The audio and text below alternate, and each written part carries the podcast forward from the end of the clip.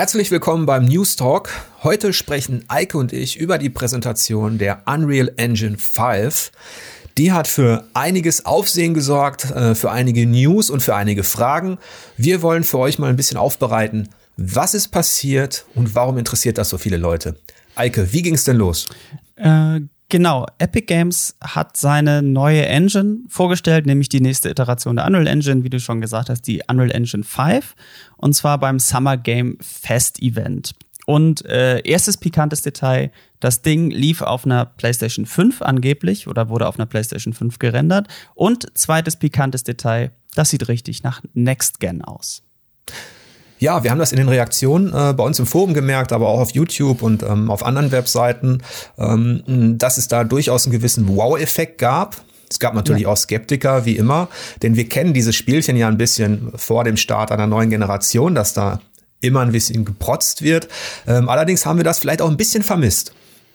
Äh, ich persönlich habe es auf jeden Fall ein bisschen vermisst, weil für mich gilt die nächste Generation von Konsolen, also der Standard Plattform für Spiele ist für mich auch immer der nächste Grafikschritt, wo dann auch zum Beispiel der PC seinen nächsten Step machen kann in bestimmten Technologien. Und ähm, hier hat äh, Epic doch gezeigt, was man so erwarten könnte in den nächsten fünf Jahren ungefähr, schätze ich mal. Ja, und, und bisher standen ja, wir wissen ja noch nicht so viel. Ähm, wir haben noch nicht so viel gesehen. Wir kennen technische Spezifikationen. Im Vordergrund stand bisher immer die Schnelligkeit, also dass wir kürzere Ladezeiten erleben werden in der neuen Generation. Aber das Visuelle ähm, trat ein bisschen in den Hintergrund. Ähm, wenn wir jetzt mal in die Details gehen, was genau stand denn da im Vordergrund technisch? Äh, technisch standen eigentlich zwei Elemente im Vordergrund. Einerseits, äh, also zwei Kerntechnologien, denen sie natürlich auch schmissige Namen gegeben haben, nämlich äh, Nanite und Lumen. Und das hat viel mit, sagen wir mal, Objektdarstellung und Beleuchtung zu tun. Mhm. Und könntest du das ein bisschen näher erläutern? Was ist denn daran jetzt so toll neu? Also gucken wir uns erstmal Nanite an. Nanite ist eine Technologie, die die Darstellung von Objekten im 3D-Raum betrifft. Und um es ganz deutlich herunterzubrechen, das äh, soll die Arbeit für Entwickler vereinfachen. In der Hinsicht, dass man eigentlich nur noch ein sehr detailliertes Modell erstellen muss von allen Sachen, das in seinem Spiel platziert und den Rest übernimmt die Engine.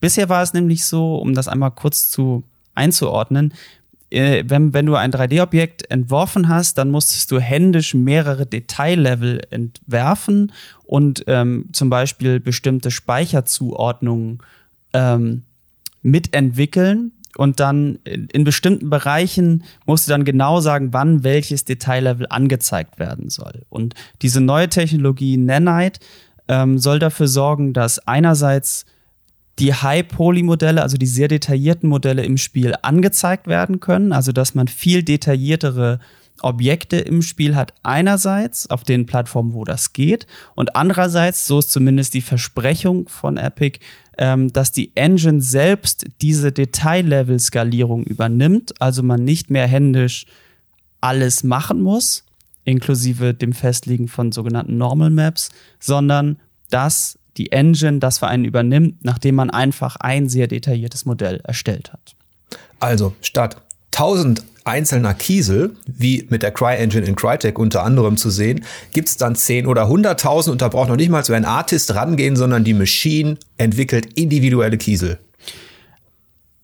So haben sie das auf jeden Fall versprochen. Also was alleine Nanite angeht. Sie haben ähm, nämlich zusätzlich gesagt, dass man mit diesen, äh, diesen Scans arbeiten kann. Ähm, mit Megascan, wie sie das genannt haben. Ähm, quasi, dass man lasergescannte Elemente äh, aus der echten Welt übernimmt und lasergescannte Elemente haben oft dann sind sehr detailliert in ihrem in ihrem Polygonmodell und dass man die sehr einfach übernehmen kann, ohne sie großartig bearbeiten zu müssen. Ähm, das geht so weit, dass Megascan ist auch so eine Datenbank, äh, die High-Poly-Modelle und hochauflösende Texturen zur Verfügung stellt. Und alles, was in dieser Unreal 5 Engine Demo gezeigt wurde, ist in dieser Datenbank und man könnte das quasi daraus nachbauen. Also klingt für mich nach Hightech Copy and Paste, ist aber trotzdem cool anzusehen. Ähm, da gab es noch einen anderen Begriff. Nan Nanite war das eine und dann gab es noch Lumen. Genau, Lumen ähm, ist eine, eine Beleuchtungslösung, also dynamische Beleuchtung, die, um es mal ganz kurz runterzubrechen, äh, auf Szenen und Lichtänderungen sofort reagiert. Aber dabei mhm. anders ist als Raytracing. Ähm, mhm. aber, das war ja der letzte heiße Scheiß. Ne? Genau. Ne? Raytracing. Und, und Raytracing ist auch immer noch der, der letzte, nächste heiße Scheiß.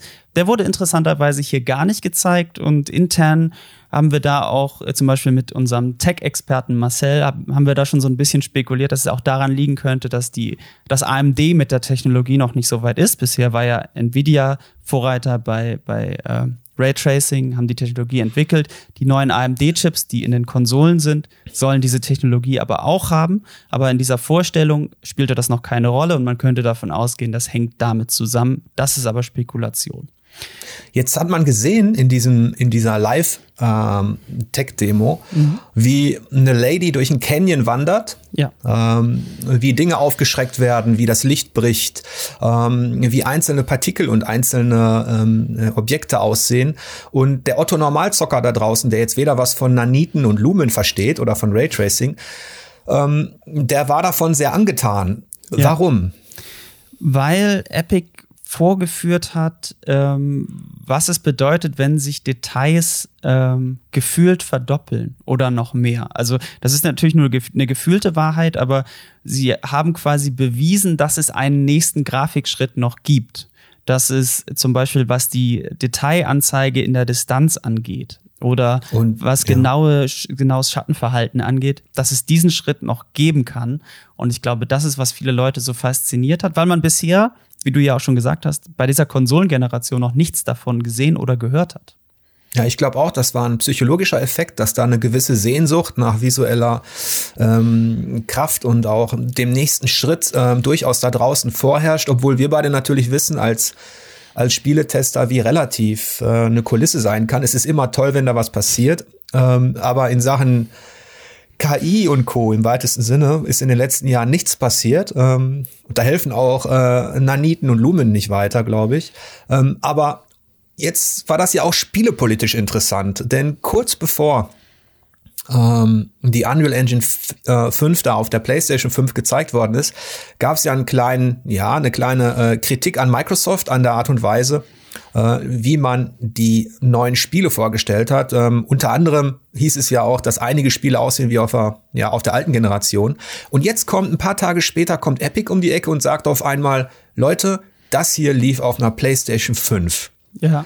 Wie, wie können wir das denn spielepolitisch einordnen? Das ist natürlich äh, der perfekte Moment wieder gewesen für Sony. Also spielepolitisch ist es leider, es ist nicht so ein Drama wie bei der Xbox One, aber es ist ähm, eine ähnliche Situation, dass Microsoft mit nicht mit mit schwacher Kommunikation Dinge vorstellt, die anders sind, als sich alle Spieler vorstellen. Nämlich, wie du genau gesagt hast, die Spiele, die sie da gezeigt haben, viele sind noch für die alte Generation entwickelt worden, kommen aber auch für die nächste. Die Präsentation wurde aber angekündigt mit, wir zeigen euch die nächste Generation und dementsprechend enttäuschend war das alles. Und dann kommt Epic und sagt übrigens, so sieht Next Gen aus. Auf der PS5. Ja, und, und, das und, ist natürlich jetzt, für ja. Microsoft eine schlechte Situation. Ja, obwohl natürlich, das ist aber alles Oberfläche. Da, muss, ja. da müssen wir natürlich als Journalisten auch, auch, auch trennen. Denn ähm, die Unreal Engine 5 wird natürlich konzipiert für alles, was da draußen ähm, Spiele äh, laufen lässt. Also für den PC, für die Xbox Series X und für die PlayStation 5. Epic liegt natürlich viel daran, diese Lizenz für möglichst viele Leute zu verkaufen. Ja. Und man hatte einfach im Hintergrund gerade einen Deal mit Sony, dass man diese Sache jetzt vorstellt. Was aber nicht heißt, aber da kannst du vielleicht gleich noch was dazu sagen, dass das, was wir gesehen haben, gar nicht auf den anderen Systemen so laufen könnte.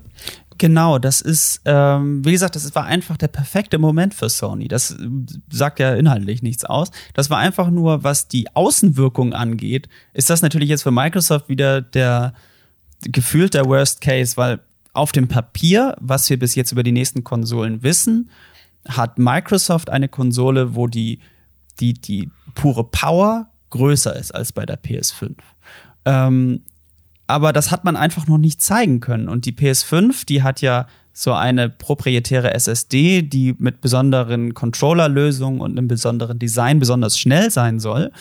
Und da hat man sich einen geschickten Deal mit Epic gesucht, dass auch Epic als sehr, sehr wichtiger Player gerade in der Spieleentwicklung und auch als Publisher, dass die sich, dass die sich da ähm, jetzt hinstellen und sagen, das hier ist erstmal nur auf der PS5 mit ihrer richtig geilen SSD möglich. Das ist natürlich der perfekte Moment für Sony. Inhaltlich ist natürlich so die Engine, was ich ja auch schon angesprochen habe, die muss natürlich skalierbar sein. Die soll, glaube ich, sogar auf Mobile Devices laufen. Das heißt, die wird in irgendeiner Form auf jeder Plattform zu finden sein. Und natürlich wird auch, werden Spiele der Engine, das wurde auch schon bestätigt, auch auf dem PC und natürlich auch auf der Series X entsprechend gut aussehen oder mindestens so gut aussehen wie in der Demo, die gezeigt wurde. Also Epic profitiert natürlich, natürlich davon, wenn da draußen möglichst viele Leute sagen, wow, wie cool ist die Unreal Engine 5, ja. gibt's das auch für mich. Ja. Für meine Plattform. Und ähm, wir wissen, dass sich die Systemarchitektur im Groben von PlayStation 5 und Xbox Series X, im Groben sage ich jetzt, kaum noch vom PC unterscheidet.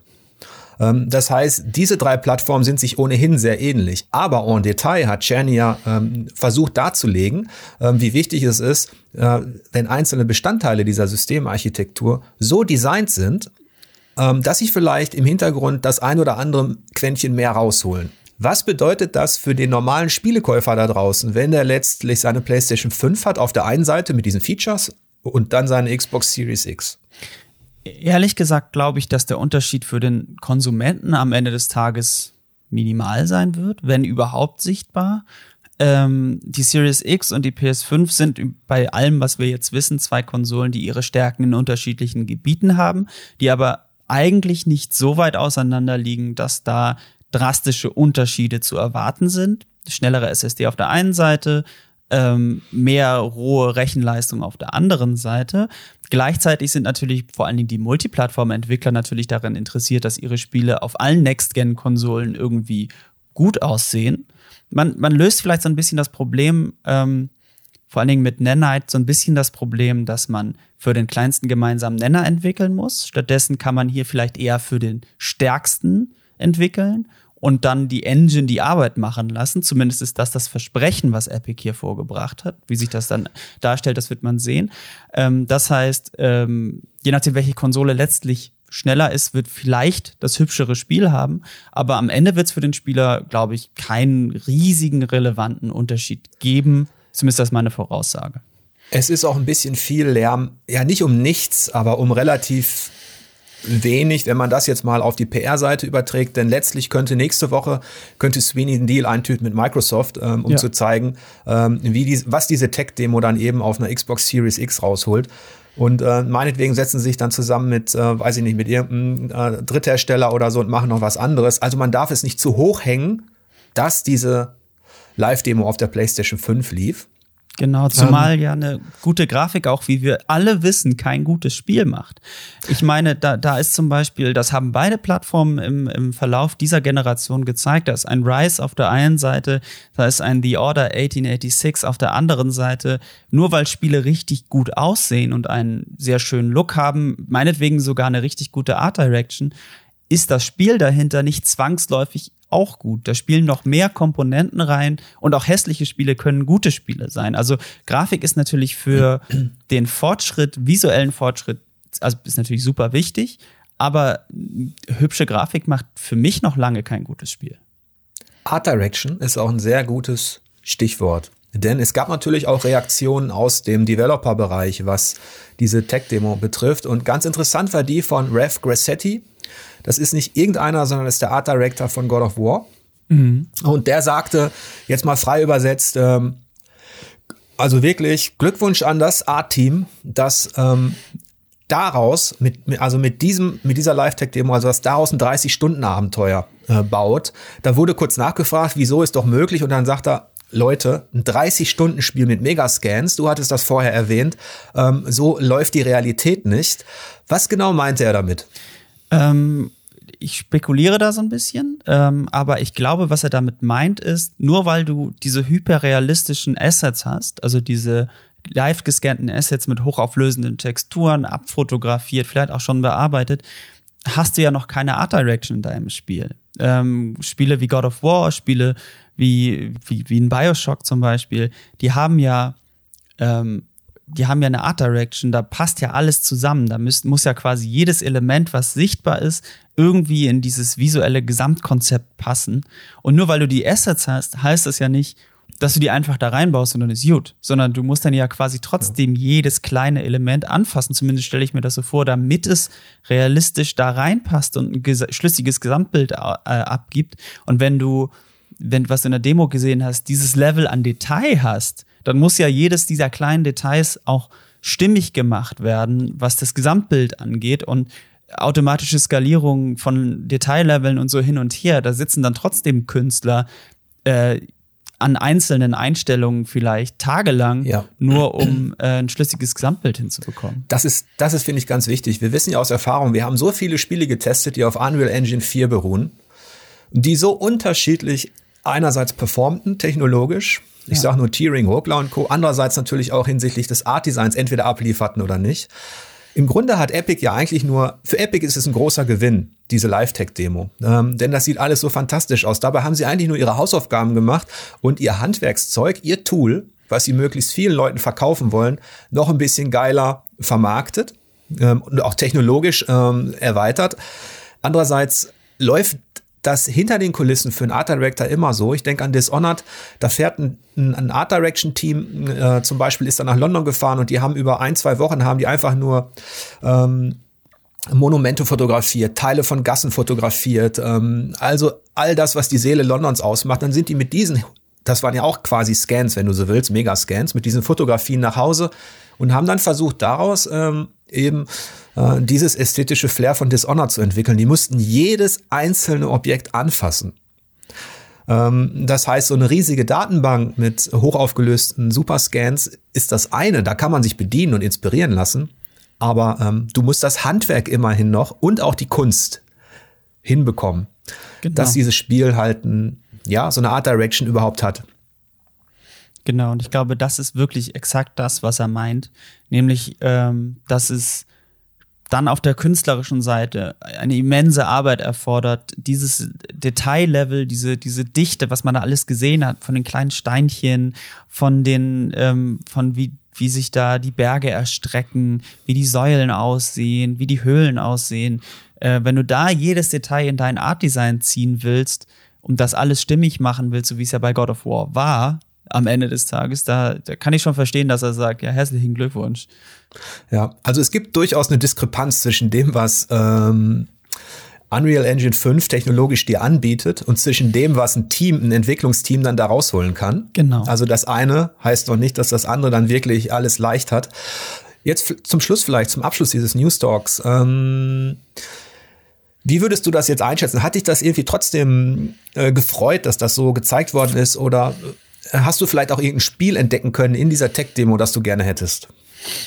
Es hat mich natürlich gefreut. Ähm, ich bin jemand, ich mag Technik. Ich mag, mag Spiele, die sehr, sehr gut aussehen, die technische Dinge nach vorne bringen. Ich bin davon Fan, auch wenn die Spiele vielleicht nicht immer gut sind, aber ich mag das, wenn Technik voranschreitet über die Jahre. Dementsprechend habe ich mich gefreut, dass es doch diesen offensichtlichen Sprung geben kann. Ähm, zumal ich erinnere mich an die Vorstellung der Unreal Engine 4 vor Start der aktuellen Konsolengeneration. Der Werbefilm, den Epic damals gemacht hat, entspricht dem, wie Spiele heute aussehen, beziehungsweise Spiele heute sehen zum Teil besser aus. Das heißt, wenn wir, wenn wir da eine gerade Linie ziehen, dann könnte es sein, dass Spiele in Zukunft tatsächlich vielleicht in drei, vier Jahren so aussehen wie diese Tech-Demo und darüber würde ich mich freuen. Und klar habe ich ein Spiel gesehen, nämlich Prince of Persia in diesem, in dieser Tech-Demo. Ähm, ich hoffe einfach, dass Ubisoft da nochmal mit einem neuen Prince of Persia um die Ecke kommt, was genau so aussieht. Ja, dann kann sich Ubi ja direkt an Tim Sweeney wenden und fragen, wie teuer die Lizenzierung ist. Meinetwegen gerne, ja. ja. Nein, ich habe mich, ähm, äh, bei mir, mir geht's auch so, äh, ich habe das auch ein bisschen vermisst. Ich freue mich auch über eine, über eine, eine, eine visuelle Vision, die da ist. Und ja, das ist, äh, wie du schon richtig sagst, das ist durchaus vorstellbar. Es ist ja nicht so, dass wir, dass alles ausgereizt worden ist. Vielmehr hätte ich mich natürlich darüber gefreut, wenn man ähm, kreativeres, intelligentes KI-Design auch mal präsentiert bekommt. Das erwarte ich nicht von Epic, ja. Ich freue mich auf jeden Fall auf die kommenden Wochen, was denn jetzt dann tatsächlich präsentiert wird von den First-Party-Studios äh, von Sony. Also was können die denn dann selbst rausholen aus diesen technischen Möglichkeiten der Kiste? Ähm, und können sie uns damit ähnlich, ähm, sage ich mal, neugierig machen wie diese Tech-Demo? Äh, da geht's mir ähnlich. Und ich bin sehr gespannt, was die First-Party-Studios von Microsoft zeigen. Ähm, denn die sind jetzt fast schon in der Bringschuld nach diesem, das läuft auf der PS5. Und da bin ich sehr gespannt, zum Beispiel, wie so ein neues Halo aussehen wird und ob das da mithalten kann. Ja, ich gehe davon aus, das wird jetzt ein Ping-Pong, ein PR-Ping-Pong. Der eine versucht, mhm. den anderen zu toppen. Es, es gibt ja auch direkt immer Reaktionen auf all das, was in Social Media passiert. Manchmal ist mir das auch alles ein bisschen zu hektisch und zu übertrieben, ehrlich gesagt. Ähm, und ich hoffe, beide können dann letztlich im Weihnachtsgeschäft 2020 ähm, abliefern und uns gut unterhalten. Das hoffe ich auch, zumal so ein kleiner Konsolenkrieg ja auch zu einem Launch dazugehört. Ja, bisschen zündeln ist auch okay. okay, ähm, ich hoffe, ihr hattet ein bisschen Spaß mit dem News Talk. Mal sehen, was wir nächste Woche im Programm haben.